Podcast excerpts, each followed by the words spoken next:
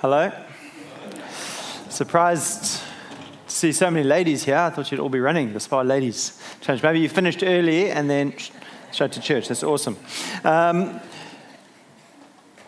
we're starting a brand new series today Romans, the faith to quit. Too legit. Don't know where that's going, to quit. Um, we, uh, this year, as a leadership, we really felt in a group of preachers, we really felt like we'd like to take the church through a journey in the book of Romans. And so uh, we had two nights uh, earlier this year, which were uh, the first part of uh, Bible school. Um, and so in that, uh, those nights, we, we, covered chapters 1, 2, and 3. We thought Romans chapter 3 is so important that we need to preach it to the whole church. And so in this preaching series, we're going to be dealing with Romans chapter 3, 4, 5, and 6. And then continuing in our, our Bible school, which is on that cool piece of paper that you got given, uh, the dates there, we're going to be dealing with Romans 7, 8. Uh, and by the end of the year, we're hoping that we'll get all the way through to Romans 16 It's quite ambitious. But uh, it's, Romans is a phenomenal book, and uh, it's this mighty, mighty theological book. It's actually it's a letter. It was written to a church. Uh, I don't know if you know this, but in the ancient world, letters were extremely expensive to send because someone had to carry it. And So obviously, like today, weight. The more it weighed, the more it cost to transport. Uh, and so the average letter was between 20 and 200 words. The book of Romans is 7,000 words long. The longest letter of the ancient world outside the book of Romans in the New Testament uh, is 4,000 words, I think by Cicero or someone. 7,000, nearly twice as long as the next longest letter from the ancient world that we have, is, stands as this monument to Christian thought and Christian philosophical thought. Philosophical meaning like the way it shapes uh, world and knowledge and those sorts of things. Um, How important is truth? Now, I just want to back that up a little bit. Is how important is an idea? Because all truths are an idea, but not all ideas are true. But the reality is that every shift in history emerged around an idea. So, personal salvation through personal faith uh, really from the book of Romans, that's what we're going to get into today, um, gave rise to the, the Reformation and uh, the, the birth, really, I suppose, of the Western church, and which spread around the world. Uh, the idea, uh, I'm going to say this in Latin because it makes me, it was just the way it is. Rex, lex versus lex, rex. So rex is king, lex is law. And in the ancient world, they said actually the king is law. And then there was a, a Scottish minister in the 17th century, 1644, wrote a paper which says actually the law is king, and even the king should be subject to the law. It's why we can impeach presidents these days, because we believe that everyone should be subject to the law. The scientific method, which, uh, when it comes to the material universe, means that uh, data or information, truth, should be observed and tested, it gave rise to the Renaissance. Democracy, the idea that people should elect their own leaders and those leaders should be uh, accountable to the people. The idea of a free market economy, that the government should be uninvolved, or at least largely uninvolved. There might be aspects where they can uh, help um, keep it free, really. But this idea of free market economy, that economy should just function, willing seller, willing buyer, gave rise to Western capitalism. But here's the thing is not every idea is equal. Think about the difference between democracy and communism, okay? Both of them emerged at pretty much the same time, uh, and both people who held to either democracy or communism, uh, they believed that they wanted a better system of government to enable human thriving. And so, in this massive social experiment, entire nations adopted one of these two ideas. The, excuse me. Any communists here? I'm joking. Just checking some people in red.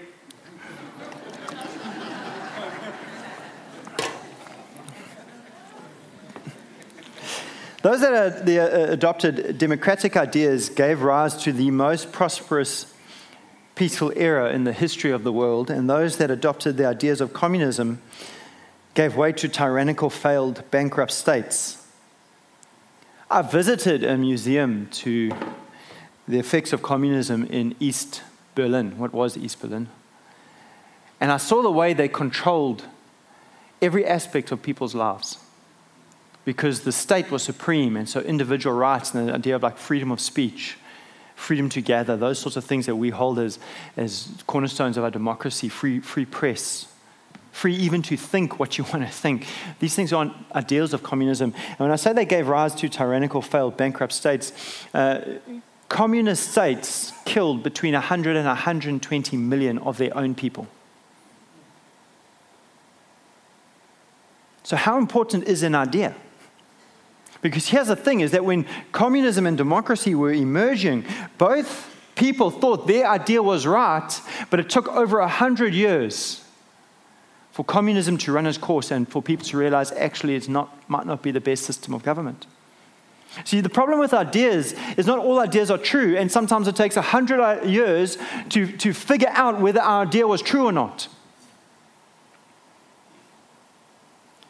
So, what are some ideas floating around in your head that right now are shaping the course of your life that maybe you only discover in 10 or 20 or 30 years' time whether they're true or not. Maybe you've got ideas about how to raise kids, but you'll only discover whether they're true, whether they work for kids when your kids are a teenager or a young adult. Maybe you've got ideas about the way working life should work and your finances, but you'll only discover when you retire whether you're right or not. Maybe you've got ideas about God and salvation, but you'll only discover on Judgment Day whether you're right or not. See, the problem with these things is that by the time you discover the ideas you had swimming around in your head were wrong, it's too late. And you've built an entire life on wrong ideas that, in that sense, are not true. So, how do we, in true, in other words, they work with life and they enable us to prosper and thrive. So, how do we know? How can we know? Whether the ideas we have floating in our head will lead to a prosperous, peaceful future or a future that is bankrupt, failed, and miserable. That's the subject of the Bible, what the Bible calls truth. Because God's truth always sets people up to prosper and thrive. Always. That's the notion of truth. There's no version of God's truth that even when you know sometimes you hear something in the beginning, you're like, ah, that's hard to hear. But as you adopt it and as you believe in it, as you make it part of your life, it gives way to freedom and joy. It wrestles the corners of your mouth from the anchors and enables you to smile. It changes your disposition, changes your outlook on life the truth of God that sets us free. Jesus taught us, You will know the truth, and the truth will set you free. And those of us who have wrestled with darkness, with tyrannical thoughts, anyone here wrestled with thoughts that you knew there was no laugh there, no joy there, no hope there? The more you thought, the more depressed you got. Anyone? Those of us who have wrestled with those thoughts, and found the truth of the scriptures, man, they mean everything to us. Because they have changed our lives, they've shaped our lives, they've set us free, and they've always meant everything to the people that found them. That's why they've been tr- preached despite grave opposition, and people have given their lives for it. They'll die for that truth. And it's spread despite near constant persecution because truth is powerful. And the greatest danger to truth is not political or physical violence, but the watering down of truth until truth is no longer truth. And then it just becomes another shackle to the human heart. Let me explain by way of example. In the 15th century, I'm going to get to Romans just now. I promise. But I want to give you context for why we give ourselves time in this church, you're really going, how do we dig into truth and why is it important? In the 15th century, for hundreds of years, the Roman Catholic Church had laid claim to salvation and they taught a means of salvation that was no salvation at all. Now, I don't want to, if you're Catholic here or from a Catholic background, I don't want to do any Catholic bashing. Many people, I've met so many people who come from a Catholic background, and we love having you here, and we really want to honor the wonderful parts of your tradition because there are wonderful parts there. And I also want to be sure of this that the story of a church that preaches a salvation that's no salvation at all was not unique to the Roman Catholic Church of that period. It's been done by many churches and many preachers, myself included, at various times. But they were the church that was the loudest voice at that time in history in the 15th century. And so it's theirs, their voice that we hear from the pages of history. And into the arms of this church, a church that taught a means of salvation, there was no salvation at all, stepped a young man, eager to please God and find his salvation. He was a young man by the name of Martin Luther, very good looking. And you see, the church of his day taught that salvation was through faith in Jesus Christ and good deeds. That people could be forgiven of their sins by placing their faith in Jesus, but they still, you know, we still do things that are wrong. And so then there had to be another means of sanctifying sinners, of making them good enough for God. And so there was this place between earth, where we died physically, and heaven, where we got to be with God, called purgatory.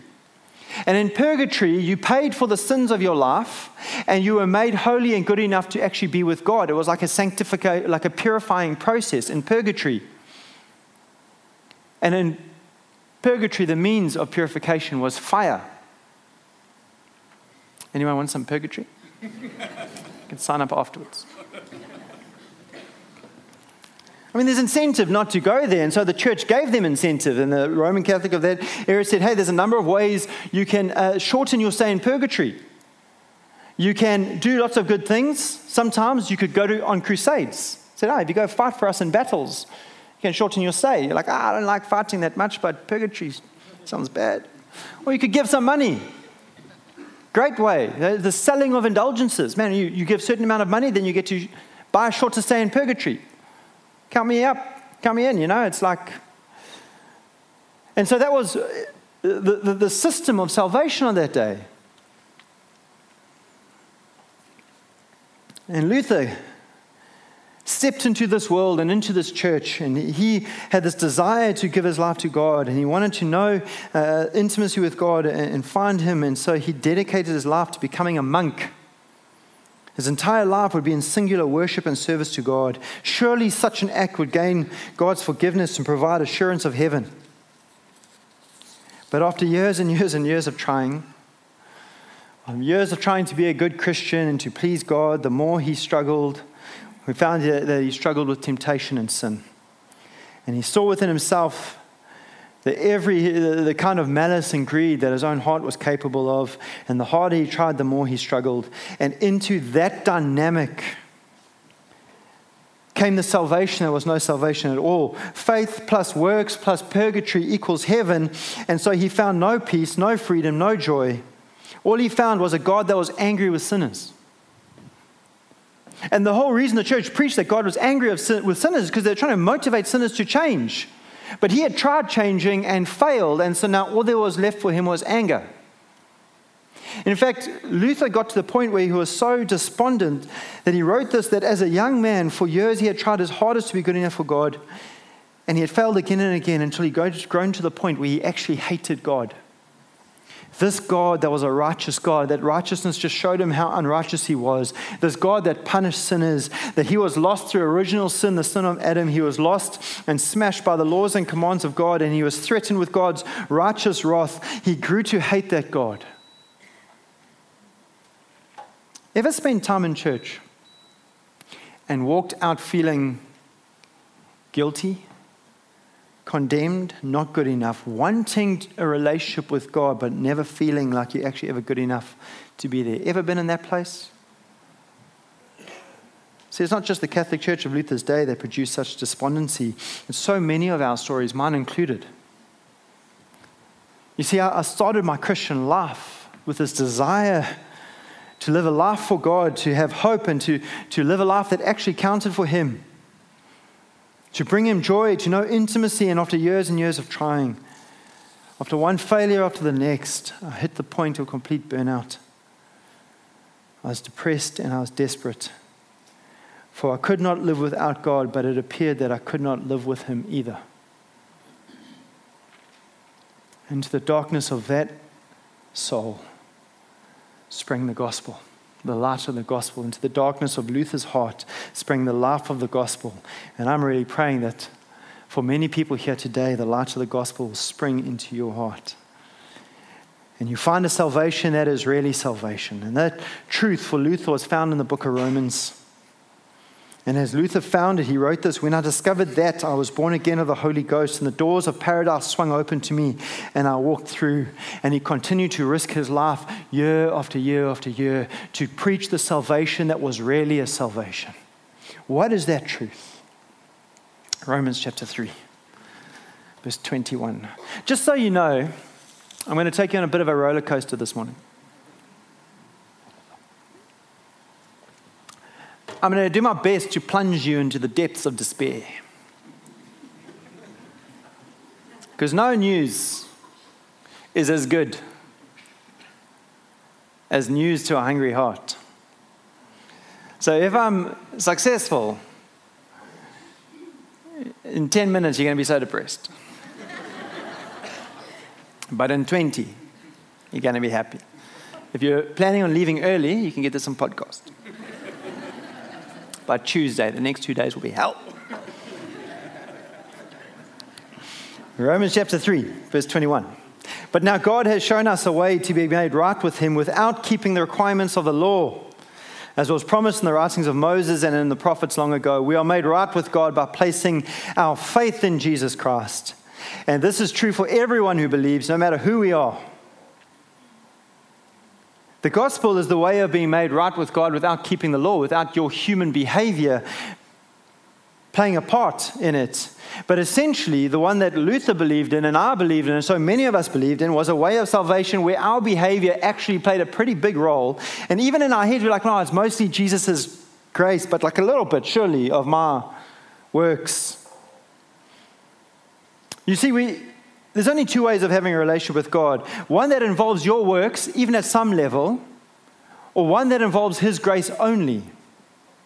And we place our faith either in our works or in His grace, His work for us.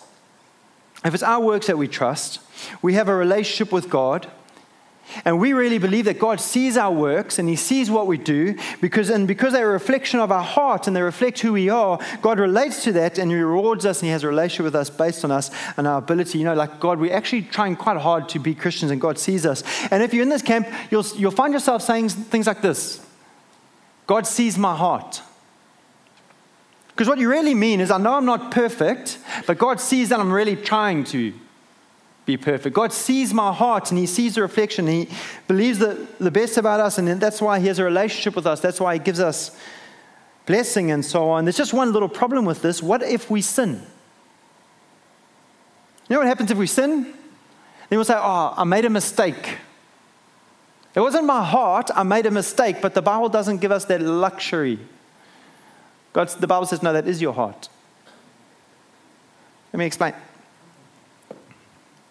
every moment of lust or every moment of self promotion or pride or desire for prosperity, which is not just to be generous to other people, but it's actually so that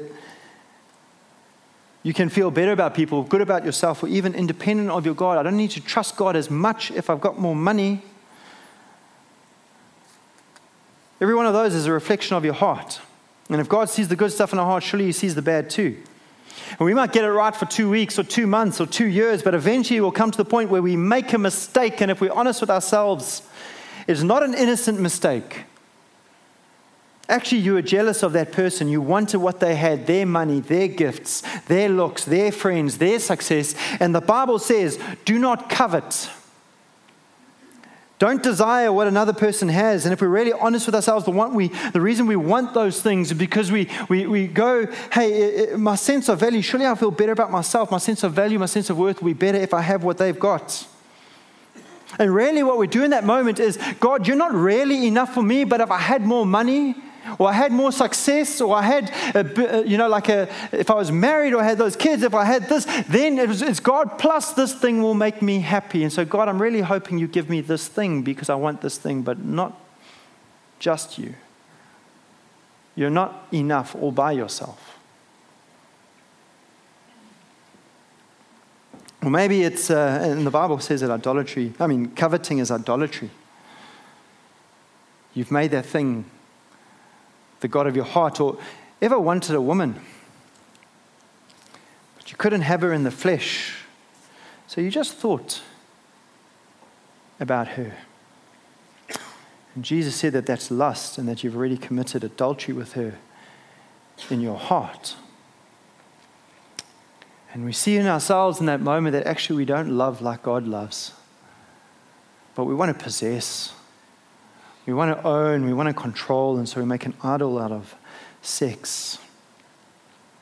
Or maybe you're on this Christian journey and, and, and you actually you've grown a bit and you've got a measure of breakthrough and a measure of success. And then one day you have this moment where you look at someone else and you have this thought. If they were willing to work as hard as I did, they'd also have money. Man, if they studied the Bible like I had, or went to the courses that I had, or prayed like I had, they'd also be free. They'd also have their breakthrough. And in that moment, you fall into the trap of pride, which, by the way, is what got the devil kicked out of heaven. So why not you?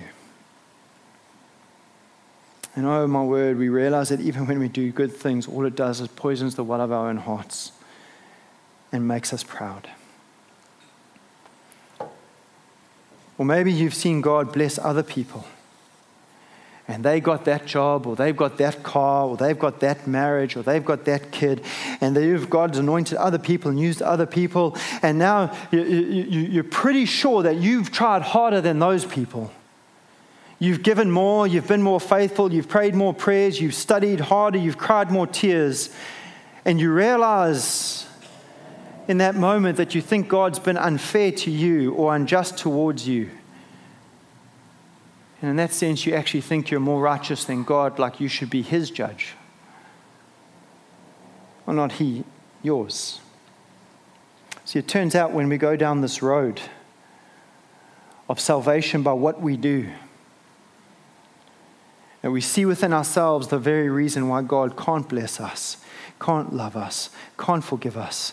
And we come to the same conclusion Paul does in this great chapter in Romans chapter 3 no one is righteous, not even one. No one is truly wise. No one is seeking God. All have turned away. All have become useless. No one does good, not a single one. Man, you thought you could appease God's wrath and you could be okay with Him and you could go to heaven and you could have a relationship based on how well you are doing. And all it did is to show, uh, did for you is show you how unworthy you really are. And now the very thing that you were looking to to save you has condemned you. And Jesus says in Matthew chapter 6, 23, and if the light you think you have is actually darkness, how deep that darkness is. If the salvation you think you have is no salvation at all. Look at the despair and the despondency of your heart. And man, that was my story. And so many of our story. Because as Paul says in Romans 3:23, for everyone has sinned and fallen short into God's of God's glorious standard. Depressed? Let's close in prayer. You can go ahead. Come back next week. I'm joking. Fortunately for us, that is not the salvation of our God. And God gives us a salvation that is really salvation. But now, God, and in our church, we drop the now and we go, but God has shown us a way to be made right with, Him without keeping the requirements of the law, without your behavior and your motives of your heart, and really, if you're doing it well enough or not, without that. As was promised in the writings of Moses and in the promise long, uh, prophets long ago, we are made right with God by placing our faith in Jesus Christ. And this is true for everyone who believes, no matter who you are. Amen? There's a way to be right with God without your performance being scrutinized. That moment of lust, that moment of greed, that moment of pride is forgotten and forgiven. It's irrelevant in this equation that we call salvation. That is the gospel. We're made right with God by placing our faith in Jesus Christ. And here's the idea. Here's the truth, as plain as day, that changed the world, that changed Luther's life, that changed the history of the Western world, that changed the history of salvation, changed my life, and I'm trusting will change all of us too. I'm going to switch translations quick. Romans 3 23, 25. For all have sinned and fall short of the glory of God and are justified by his grace as a gift through the redemption that is in Christ Jesus, whom God put forward as a propitiation. Everyone say propitiation. No, so without the propitiation, I'm joking, it's impossible. propitiation by his blood to be received by faith. I've got a green Koki. Some of you guys will struggle to see it. Just believe that I'm writing on here because it's by faith. From this text, I want to raise five key words or key ideas that are truths. And you can gauge for yourself whether you're really believing in a salvation that's really a salvation by the way your heart responds to these things. Firstly, and are justified.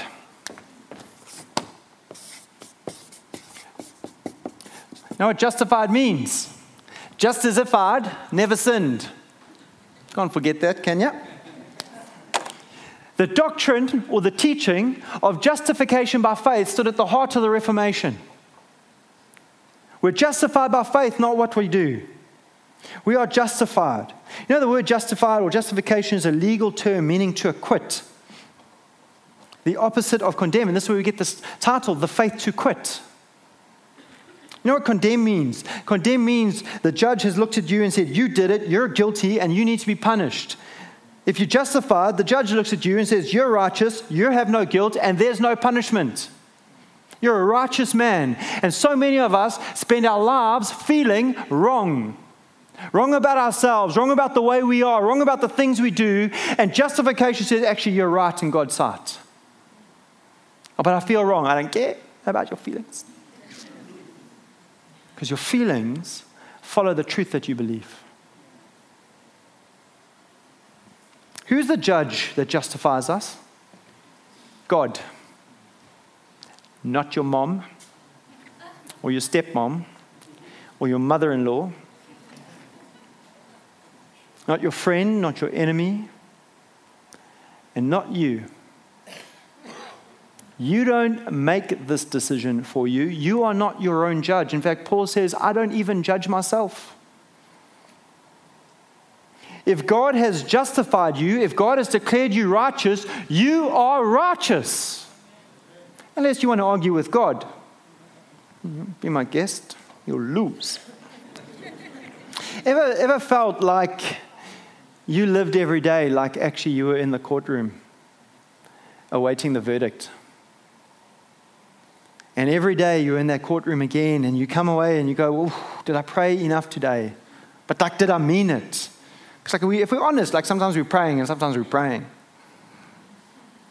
But did I mean it? Oh, I did that thing wrong, but I said sorry, but did I really mean it like enough?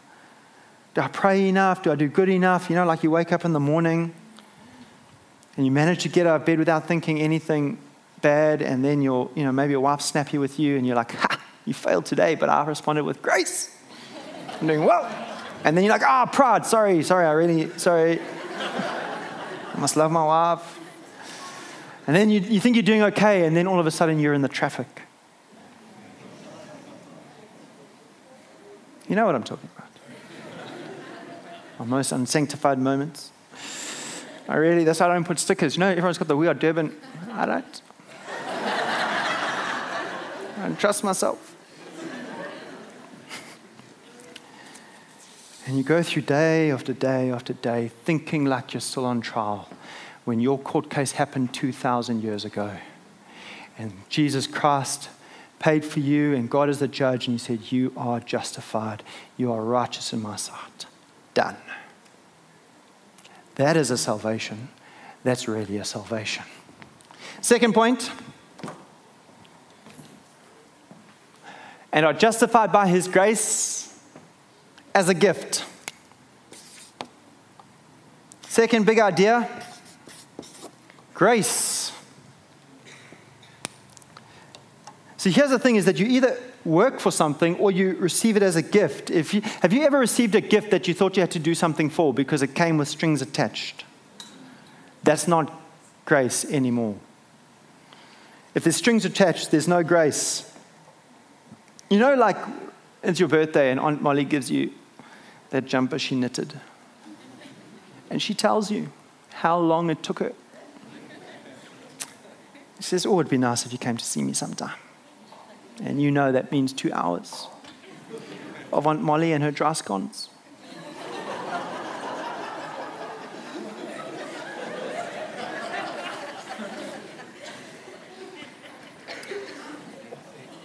Talking about her cat.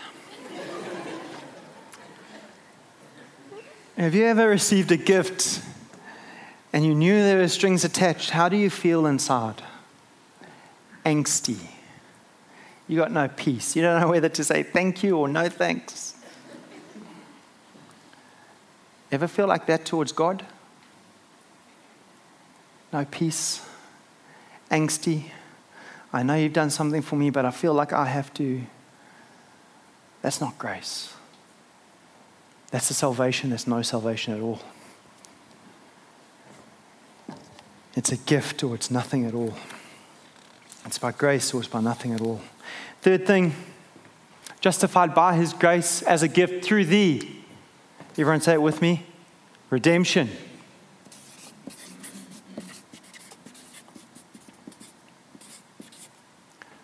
That is in Christ Jesus through the redemption. Redemption means deliverance from some evil by payment of a price. Slaves are delivered from their slavery, the great evil of their lives, by the payment of a price. And we were slaves to sin and were delivered from the great evil of our lives by the payment of price, Christ Jesus Himself. Ever felt like something inside of us is, is a little bit broken? Like some evil got hold of us, some lust, some pride, some greed, some coveting, God redeems us because Jesus Christ paid the price for us and delivered us from evil. And when you believe that, the gospel works in you. But what we do is we walk around thinking that we've got to pay the price. I want to be set free of this sin, and this thing's got a hold of me. So, God, I promise I'm really, really sorry. And what you really mean is if I feel bad enough about myself, then God will set me free. The price I have to pay for freedom is feeling really bad. And then I read my Bible for 15 minutes a day, but oof, God, I'm upping it to 20. Not three chapters, Lord, four. Look at the price I'm paying. And then I say, oh, I'm not going to, I'm not, I'm not, I'm not even going to have a beer. I'm not, I'm not, I'm a nothing. That's the price I'm paying for the freedom from that thing. And God look at you and says, are you going to outdo Jesus? because he paid the price. There's no price left for you to pay. You have the redemption through Jesus Christ. And let me tell you, I've struggled with sin like everyone else in the space, but the times I've experienced the most phenomenal redemption is when I just trusted Jesus, said, Jesus, you said that you have redeemed me from sin. Amen. Number four. Oh, this is my favorite word whom God put, for, put forward as a propitiation. Everyone say forward. I'm joking. Propitiation. One, two, three. Ah, it's beautiful. And that one's obvious, so we're just going to move on.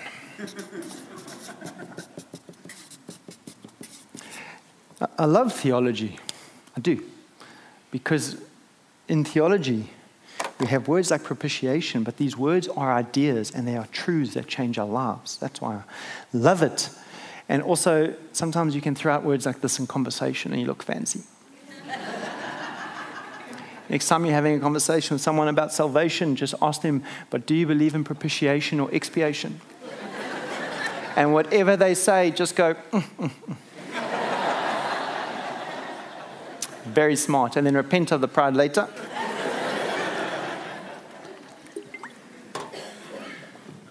Propitiation, God put forward as a propitiation by his blood. Propitiation is a technical term, it means the removal of wrath by the offering of a gift. Actually exists in a lot of cultures to this day where someone's harmed someone else. And through the payment of a gift, they settle their differences. There's um, spent some time in Israel And uh, there, there's a group of people they call the Bedouin, and so many of their customs actually look like the customs of the Bible. It's amazing. And there, say you're driving through, and, uh, and then you knock over some guy's goat. The goat's dead. And you stop, don't stop. But if you stop, then you, the guy who owns the goat will come and have a conversation, and the elders of the village, like the still quite old school like that, and you have this conversation. They say, "You killed my goat. You owe me a thousand dollars." You're like, "Hey, that's hectic." It looks like a fancy look. The goat doesn't look so healthy. I mean, it's got some grey, and it's the one leg's a bit gammy. He's like, "Ah, okay, two hundred dollars." And you go back and forth, back and forth, back and forth until you arrive on a price. And let me tell you, this isn't this is a heated debate. This isn't like, oh, okay, no, so sorry. This is like a heated debate. You killed the man's goat for crying out loud.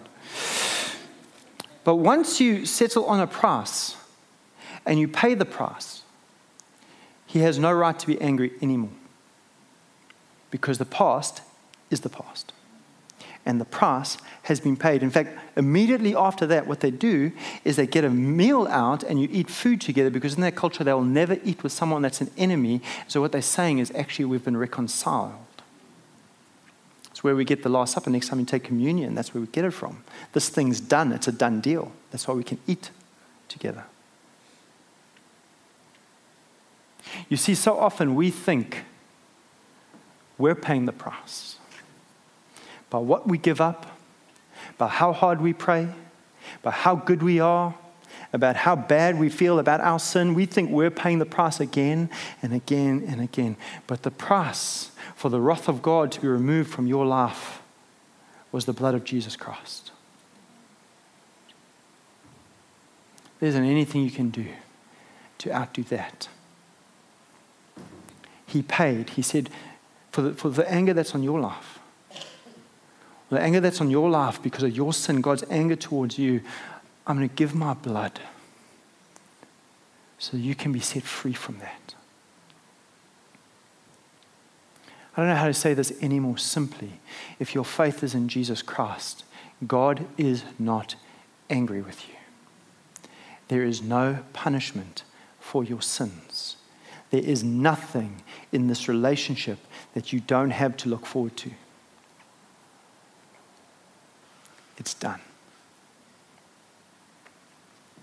Last concept an idea that is truth and a salvation that is really a salvation is whom God put forward as a propitiation by his blood to be received by faith.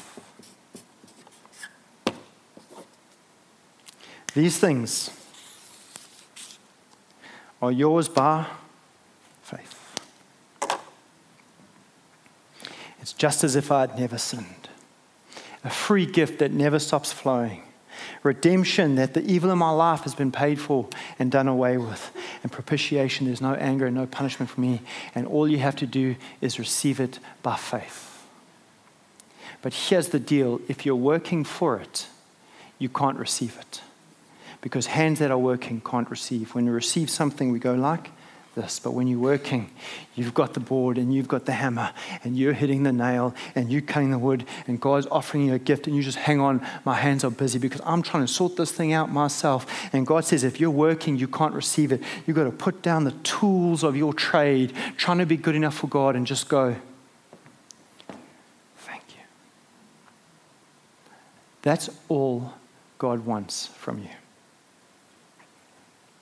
He's offering his salvation to you every single day. Thank you. Let's pray.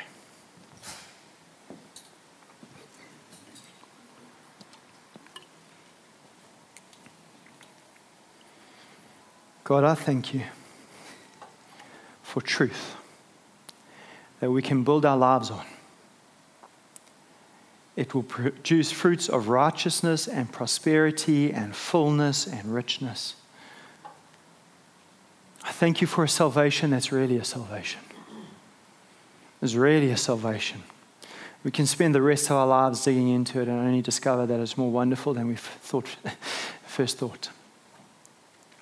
And I just want to give people an opportunity here. If, you, if you're here today and you realize you've been trying to earn salvation or you want to give your life to Jesus Christ. Maybe you, you haven't even been trying, but you know you're not a Christian and you want to give your life to Jesus.